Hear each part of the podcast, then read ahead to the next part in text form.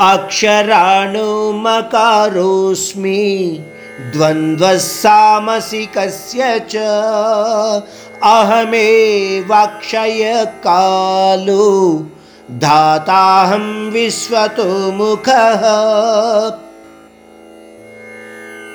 మరికొన్ని విభూతి తత్వాల గురించి తెలియచేస్తూ పరమాత్ముడు ఇప్పుడు నలభై ఐదవ విభూతి తత్వం గురించి ఈ ప్రకారం చెబుతున్నాడు. అక్షరాలలో అత్యంత ముఖ్యమైన అక్షరము ఆ. నా విభూతి తత్వంగా గ్రహించు అర్జున.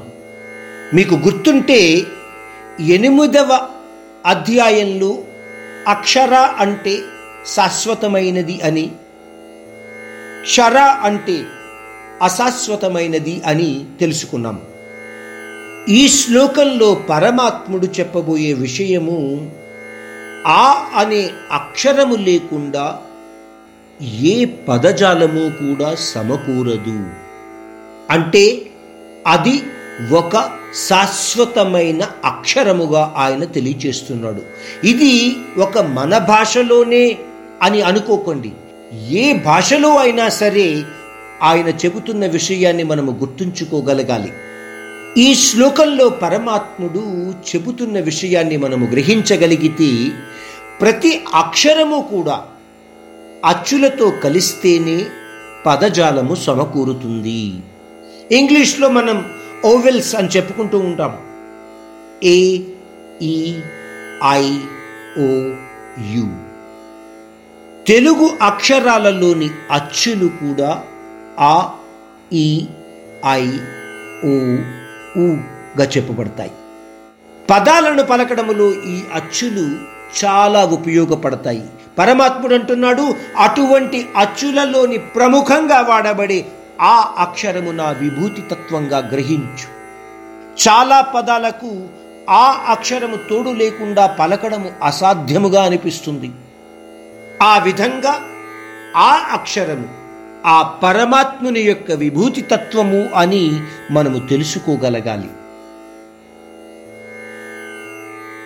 ఇంకా నలభై ఆరవ విభూతి తత్వం గురించి తెలియచేస్తూ సంస్కృత వ్యాకరణంలోని పద సమ్మేళనము లేదా సమాసము గురించి తెలియచేస్తూ ద్వంద్వ సమ్మేళనము అంటే రెండు పదాలు కలిసిన ఒక పదము లేదా ఒక పదరూపమైన పదాలు నా యొక్క విభూతి తత్వము అని నువ్వు గ్రహించు అర్జున.